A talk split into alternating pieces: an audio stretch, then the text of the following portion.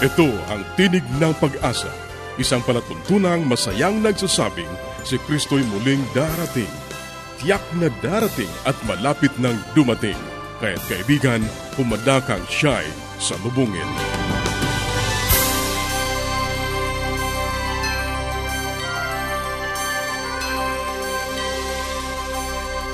Ang programang ito ay inihahatid ng Adventist World Radio at ako ang iyong kaibigan, Ner Caranza, nag-aanyaya na samahan niyo kaming muli sa 30 minutong paghahatid ng mga mahalagang kaalaman sa kalusugan, masaya at matatag na sambahayan at higit sa lahat sa pagtuklas ng pag-asa na nagmumula sa salita ng Diyos. Binabati natin ang ating mga kababayan sa iba't ibang panig ng daigdig. Maraming salamat sa inyong pagsubaybay, sa inyong pagsuporta sa ating palatuntunan. Sana'y patuloy ninyong maranasan ang pag-iingat ng ating Panginoong Diyos.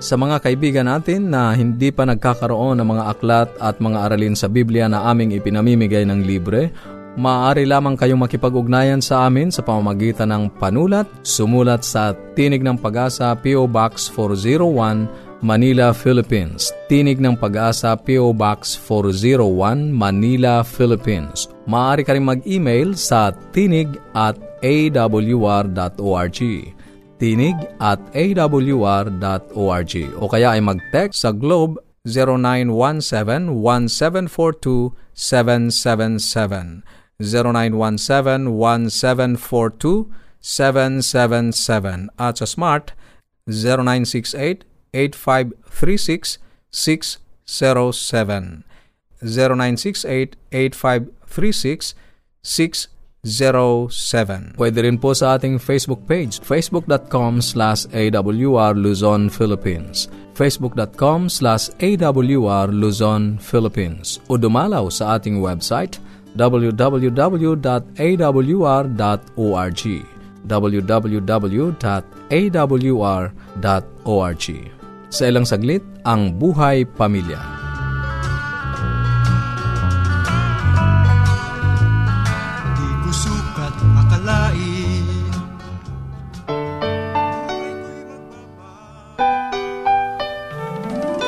Tayong mga Pinoy, mataas ang pagpapahalaga sa pamilya. Walang hindi kagawin. Lahat kakayanin. Kahit buhay, itataya natin. Kahit anong hirap, kahit anong bigat. Wala yan, basta't para sa pamilya. Kamusta na po kayo kaibigan? Kamusta ng panahon dyan? Maulan ho ba sa inyong lugar? Kayo ho ba ay binabagyo? Kung kaya nga kung ano man ang kalagayan ng panahon, tandaan nyo ang panahon ang klema ng Panginoon hindi nagabago. He's still a loving God. At nais kong sabihin na amen sa mga bagay na yan. Kaya ang klema man sa mundo ay nagabago. Sa ibang bansa, merong apat ang klema. Sa ibang bansa, dalawa ang klema. At merong klema na hindi maganda talaga. Tandaan nyo, ang Diyos, ano man ang klema, nandyan lang siya. Ang kamay niya hindi maikli para hindi kayo maabot. Siya hindi bingi para hindi kayo marinig at siya hindi bulag para hindi kayo makita. At siya hindi isang Diyos na nagwawalang bahala sa lahat ng ating gawain. Kung kaya nga po sa mga oras na to, mga minamahal na kaibigan, ako na inyong lingkod, ay patuloy na handang tumugon sa inyong mga katanungan. I-email nyo lang po ako sa aking email ad, pastorponch at yahoo.com. Kaya ngayon, magkapatuloy po tayo sa ating talakayan. So sa mga oras po itong, itong mga, mga minamahal na kaibigan ay nais kong talakayin natin ang isang napakagandang paksa. Ano po?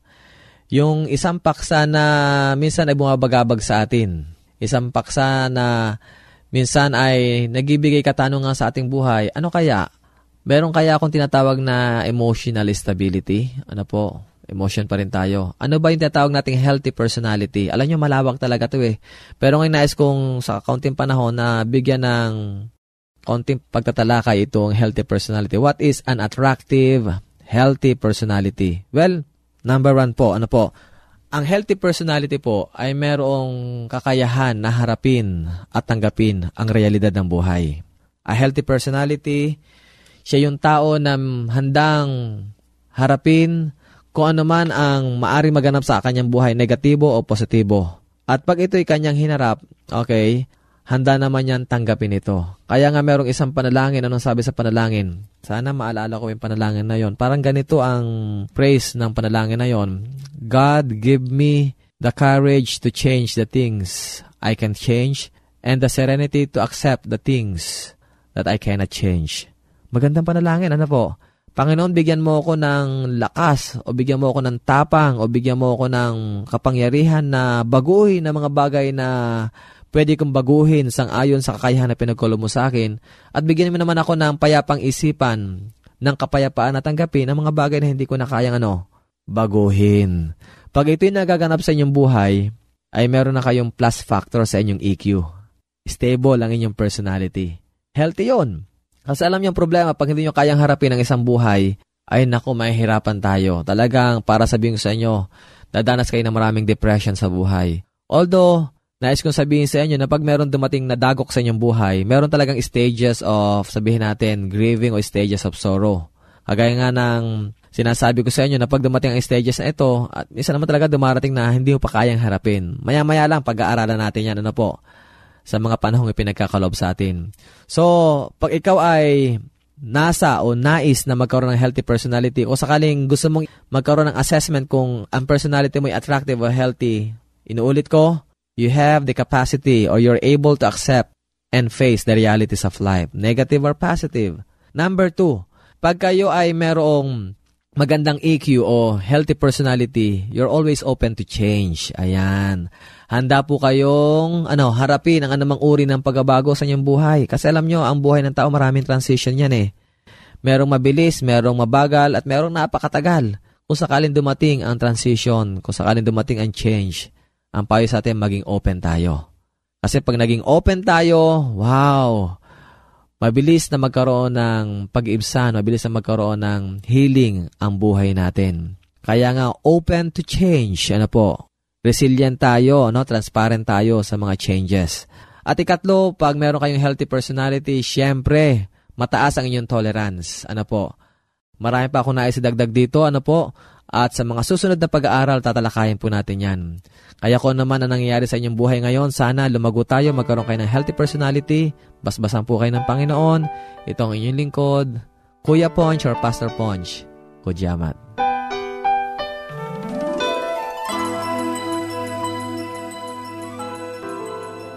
Yes, Dad and Mom are coming. I wish my parents will come too. The best way to spend time? It's with family. Adventists care. Patuloy kang nakikinig sa Tinig ng Pag-asa. Kung mayroon ka mga katanungan o anuman ang nais mong iparating sa amin o kung nais mong magkaroon ng libreng aklat na aming ipinamimigay, sumulat ka lamang sa Tinig ng Pag-asa, PO Box 401, Manila, Philippines Tinig ng Pag-asa, PO Box 401, Manila, Philippines o mag-email sa tinig at awr.org. Tinig at awr.org. Maaari ka rin mag-text sa Globe 0917-1742-777. 0917-1742-777 at sa Smart 0968 8536 0968 0968-8536-607. Susunod, ang gabay sa kalusugan.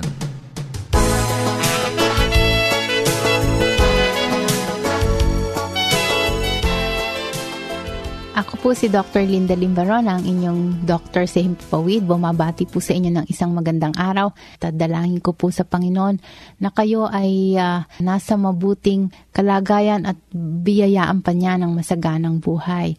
At uh, alam nyo, napakaganda ng ating pinag-uusapan sa mga series natin itong nagdang araw tungkol po sa ating mga bato or kidneys, no? Ang ating urinary tract system, kung paano natin ito maaalagaan, kung kayo ay may bato or may stones, na paano to iingatan at kung paano to gagamutin. Gayun din ang urinary tract infection.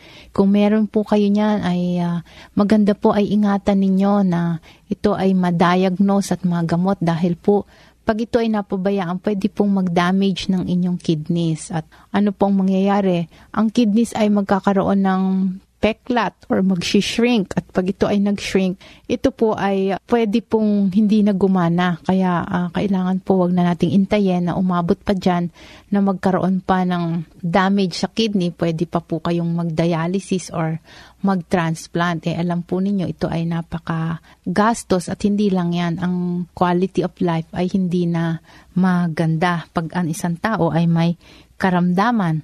At pinag-usapan po natin ang hypertensive at uh, diabetic nephropathy ang tawag, no? Sinabi ko na nga po, nasa mga may edad kung ang inyong kidneys ay uh, maayos, ngunit kung kayo ay may high blood o di kaya kayo ay may diabetes at hindi po kontrolado, ang inyong blood sugar ay ang target organ po na nagbe-bear po niya ano, ng problema, no? Kung kayo may high blood, wala nga po kayong nararamdaman. Ngunit ang presyon dyan sa loob ng ugat ay sinasala po yan or uh, binabalance ng ating mga kidneys at nagkakaroon po ng pamamaga or uh, pangangapal ng mga ugat dyan. At yun po ay maaring dumating ang panahon na hindi na siya makasala. Ganon din po ang diabetes. No? Unti-unti din na uh, nagkakaroon ng sclerosis or pangangapal ang daanan ng dugo at nadadamage din po ang kidney. Alam nyo, marami po akong mga nagiging pasyente na hindi nga po sila nakaramdam ng ano sa kanilang bato, ngunit kung ma-discover na ay too late na dahil sa epekto ng hypertension at diabetes. Kailangan po ay inyong aalaga ng inyong kidneys, no? tinatawag po yung hypertensive or diabetic nephropathy. At ano pa po ba ang mga pwedeng mag-damage ng kidneys? Alam ninyo, ang isa pa na nakikita kong iba na hindi din nila nalalaman na ito pala ay nakakasama sa bato ay ang pag-inom ng mga gamot no na kontra sa bato. Ang unang-una na po dito ay yung mga gamot sa arthritis or gamot sa rayuma. Alam niyo po ba na ang pag-inom ng gamot sa rayuma ng uh, matagalang panahon, ito po ay sinasala, no? Sabi ko nga po, ang mga inakain natin or ang pinapasok natin sa katawan ay sinasala alin sa dalawa, no? Through the GI tract or gastrointestinal tract, tinatapon po yan sa ating mga dumi or dinadaan po sa ating mga kidney, sinasala po sa ating mga bato. At ang pag-inom ng gamot sa arthritis or sa rayuma ng matagal, hindi po lahat, no? Meron po yan mga brands. Kaya po kung kayo ay bibigyan ng gamot, ng inyong doktor, tatanungin po ba ninyo, ito po ba yung uh, nakaka-damage sa kidney pag ininom ng matagal? At hindi naman po ko bigyan kayo niyan at madadamage na ang kidney nyo. Ang ibig sabihin lang po niyan, iinumin nyo lang sa tamang tagal ng panahon. Kasi yung iba po naman, dahil nga medyo magastos ang pagdodoktor, eh once na naka-improve na, ay yun at yun na lamang ang binibili. Hindi na nagbabalik sa doktor. O di kaya ay pumupunta lang sa butika, hinihingi lamang sa pharmaceutica, ano ba dyan ang gamot sa rayuma, ano ba dyan ang gamot sa pamamaga, at pag nakakuha naman ng relief, ay yun at yun ang iniinom. Kumbaga, naa-abuse, no? Naaabuso na to the point na in the end, yung kidneys ang nadadamage na naman. So, may mga toxins po yan na dapat ay iingatan. Okay, so yan po ang mga pinakakaraniwang sakit. Ngayon, ano naman yung mga test na kinakailangan para malaman natin ang sakit natin sa bato, no? Kaya nga po routine yan, no? Pag ikaw ay nag-apply ng trabaho o di kaya sa school, no?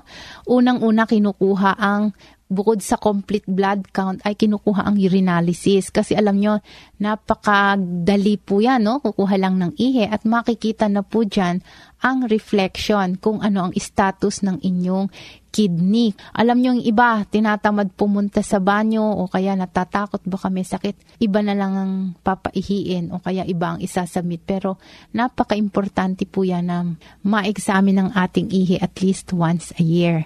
Okay, so hanggang dyan na lang po muna tayo at sana po wag kayong magsasawa. Marami pa tayong mga pag-uusapan, yung mga ultrasound, yung mga x-ray ng kidney, no, yung dialysis at transplant. Hanggang sa susunod po nating pagsasama-sama, maraming salamat po sa inyong pakikinig. Paging Dr. Rodriguez, you're needed at room 321. Dr. Rodriguez, Mrs. Martinez, kailangan na po nating i-dialysis ang asawa ninyo. New outlook And a healthy lifestyle makes a big difference. Adventists care.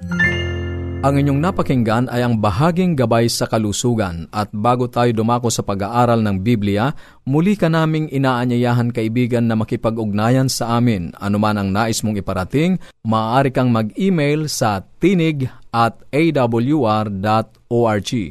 Tinig at awr.org o kaya ay mag-text sa Globe 0917-1742-777. 0917-1742-777 at sa Smart 0968-8536-607 0968-8536-607 o kaya ay magpadala ka ng mensahe sa ating Facebook page facebook.com slash awr Luzon, Philippines. Facebook.com slash awr Luzon, Philippines Dadako na tayo sa pag-aaral ng Biblia. Kumusta ka kaibigan? Muli, narito yung kaibigan sa Himpapawid, Pastor Romeo Mangiliman. Ako'y naniniwala kaibigan ikaw ay pinagpapala ng Diyos. Sa araw-araw, kanyang pinagkakalob sa iyo ang kanyang mga pagkapala, ang kanyang biyaya upang sa ganon, ikaw ay mabuhay na maligaya. Isang karapatan na ating muling pag-aralan ng salita ng Diyos. Dadako tayo sa ating pag-aaral sa mga sulat ni Dr. Martin Luther, ang salaysay na ika-apat na po. Ang wika sa atin sa wika English ay ganito, We can add nothing to what Jesus did at the cross, but God can add plenty. Wala tayong maidaragdag sa ginawa ni Kristo sa krus. Ngunit ang Diyos ay makapagdaragdag ng marami. Sa sesyon ng Komperensya General sa Dallas, Texas, mga ilang taon na ang nakalipas. Isa sa mga usaping tinalakay ay ang muling pagsusuri sa doktrina ng Iglesia. Isa sa pinapaniwalaan ng Iglesia na pinagtuunan ng pansin ay ang doktrina ng pagiligtas. Marami ang puna at opinyon, may panig at may salungat. May nagpipilit na tayo ay naniniwala sa isang lubos at ganap na pagiligtas ang iba naman ay tiyak na naniniwala tayo sa isang hindi ganap na pagiligtas. Aking pong ihasalaysay sa inyo ang patoo ng isang delegado noong panahong yun.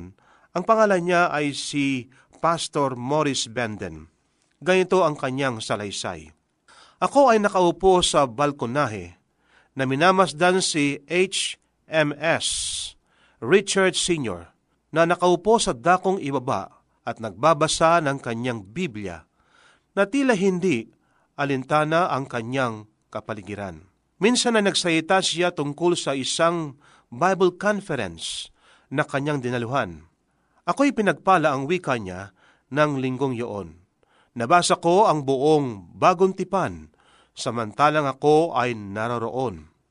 Gusto ko sanang siya ay magsalita at tulungan kami lahat ng si WGC Murdoch ay nagtungo sa plataforma at kanyang sinabi, ang mga Seventh-day Adventist ay lagi nang naniniwala sa isang ganap na pagiligtas na hindi paganap.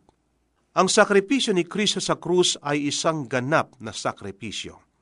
Nang siya ay sumigaw, nang tapos na, siya ay nagsasabi ng totoo Tinapos niya ang gawaing gagampanan niya nang siya ay naparito sa lupang ito. Nagtagumpay siya sa labanan. Ang kanyang kanang kamay at ang kanyang banal na bisig ang nagbigay sa kanya ng tagumpay. Bilang isang mananakop, kanyang itinusok ang kanyang bandila sa walang hanggang kaligtasan. Hindi ba nagkaroon ng katuwaan ang mga anghel ang sangkalangitan ay nagbunyi sa tagumpay ng tagapagligtas. Isatanas naman ay nagapi at alam niya na ang kanyang kaharian ay nawala. Ito ang sinasabi sa Desire Pages, page 758. Wala tayong may daragdag sa kanyang sakripisyo. Ang ating mabuting mga gawa ay walang maidaragdag ng anuman. Maging ang ating pagsunod o sakripisyo sa sarili ay walang magagawa. Mari lamang nating tanggapin ang lubos na sakripisyo ni Kristo para sa ating kapakanan. Ngunit ang pagtubos ay hindi pa ganap. Sa pagkakatulad ng araw ng pagtubos sa matandang tipan, ang araw ay hindi nagtapos na ang mataas na sardote ay inilagay ang sakripisyo. Ang mga kasalanan ng tao ay kailangan pang ilipat sa kambing na pinakakawalan sa ilang nang si Jesus ay namatay sa krus, ang labanan ay napagtagumpayan niyang lubos at nagapi niya ang kasalang. Ngunit ang labanan ay hindi pa natatapos. Kung ang Diyos ay wala ng ibang gawain upang tayo ay mabawi pagkaraan ng krus, kung gayon, simula pa noon, ay wala na sana tayong malaman kung araw ng pagdurusa, sakit, kalungkutan o kamatayan man. Nang si Kristo ay muling nabuhay, ang lahat ng nabuhay at namatay na sa alinmang panahon ay sumama na sana sa Kanya. At hindi lamang ang iilang mga unang bunga. Nang siya ay umakyat sa langit, lahat ng tumanggap sa Kanya mula kay Adan hanggang sa mga nakaw sa krus ay dapat sanang nakasama na niya sa langit. Ngunit hindi iyon ang nangyari tulad ng nalaman natin. Sa makatwid, binabanggit sa atin sa ating pag-aaral na bagamat ang ginawa ni Kristo sa krus ay 100% na ito ay ganap. Subalit, ayon sa liwanag na ipinakita sa atin sa matandang tipan, kinakailangan na pagkatapos na ang isang sakripisyo ay pinatay sa altar, kinakailangan ilipat pa sa ulo ng kambing na pinakakawalan sa ilang na kumakatawan kay Satanas. Ito ang ganap na pagtubos sa matandang tipan. Sa makatuwid sa ating panahon ngayon, kinakailangan na hindi lamang yung sakripisyong ginawa ni Kristo sa krus ng Kalbaryo, kundi pa naman ang kanyang patuloy na ginagawa ngayon sa santuaryo sa langit, ito ang ganap na sinasabi nating ebanghelyo. Ang ebanghelyo sa ating pagkaunawa, ito ay nangangulugan sa ministeryo ng ating Panginoon, ang kanyang pagkapako at pagkamatay sa krus, at ang kanyang pagbangon na muli mula sa mga patay, at ang kanyang ginagawa ngayon sa santuaryo sa langit, na bilang namamagitan sa atin sa Ama at saka sa mga tao. Isang malubhang kawalan ng pag-unawa na isipin ang anumang ating magagawa ay magdaragdag ng anuman sa ginawa ni Kristo sa krus para sa atin. Malaki ring kawalan ang pangunawa na isipin ang buong panukala ng kaligtasan ay lubos na sa krus. Ang krus ang siyang saligan ng pananampalatayang kristyano. Ngunit walang gusali ang lubos na yari na kapag natapos na ang saligan, gaano man katatag at katibay ang saligang ito. Sa makatuwid sa isang gusali na itinatayo, bagamat ang pundasyon ng gusali ay napakatibay, hindi paganap tapos ang isang gusali. Ang karagdagang panahong kailangan upang ang mga hadikain ni Satanas ay ganap na malaman at makilala ng buong sanlibutan ay bahagi rin ng panukala ng Diyos. Ang pagibigay ng Ebanghelyo sa buong sanlibutan upang ang bawat tao ay magkaroon ng sapat na pagkakataon na tanggihan o kaya ay tanggapin siya ay bahagi ng panukala ng Diyos. Gayon din ang pagdating ni Kristo sa kapangyarihan at kalwahatian upang dalhin ang kanyang mga anak sa kanilang tahanan doon sa langit na bayan. Ang isang libong taon na langit na nagbibigay sa bawat tao ng pagkakataon suriin ang talaan ng paghukom at alamin na ang Diyos ay tama at makatarungan ay bahagi ng panukala ng Diyos. Ang huling pagharap sa mga hukbo ng kaaway, ang pagalantad kay Satanas sa harap ng nagbabantay na pulutong kapag ang lahat ay luluhod sa ating tagapagligtas na si Yesu Kristo. Ito ay bahagi ng panukala rin ng Diyos. Ang pagwasak ng masama, ugat at sanga, kasunod ng pagkakilala ng lupa. Ang mga ito ay bahagi rin ng kahangahangang panukala ng Diyos para sa ating kaligtasan at pagkasauli. Nagpapasimula pa lamang siya ang katapusan na higit nang makikita sa kalawatian na nasa Kanya na ating isipin sapagkat mula sa pasimula ng sanlibutan ay hindi narinig ng mga tao, ni anaulinigan man ng pandinig, ni nakita ng mata. O Diyos, liban sa iyo, ang iniyahanda para sa Kanya na naghihintay sa Kanyang pagdating. Ah, ito ay ayon sa Isayas, Kapitulo 64, versikulo 4. Kaibigan, napakaganda ng panukala ng Diyos sa atin. Dapat nating tanggapin ang panukalang ito para sa ating kaligtasan. Tayo ay manalangin. Mapagpala at dakila po naming Diyos. Narito po ang inyong mga anak na nag-aaral ng iyong balang salita. Nawa o Diyos sa mga salita namin na pag-aralan ay magsilbing inspirasyon namin sa aming araw-araw na kabuhayan upang kami ay palaging nasa panig ng aming Panginoon. Salamat po Panginoon sa inyong magpagkapala sa pangalan po ng aming Panginoong Hesus. Amen. Maraming salamat sa iyong pakikinig. Kung mayroon kang mga katanungan o anuman ang nais mong iparating sa amin, maaari kang makipag-ugnayan sa pamamagitan ng panulat. Sumulat lamang sa Tinig ng Pag-asa, PO Box 401, Manila, Philippines.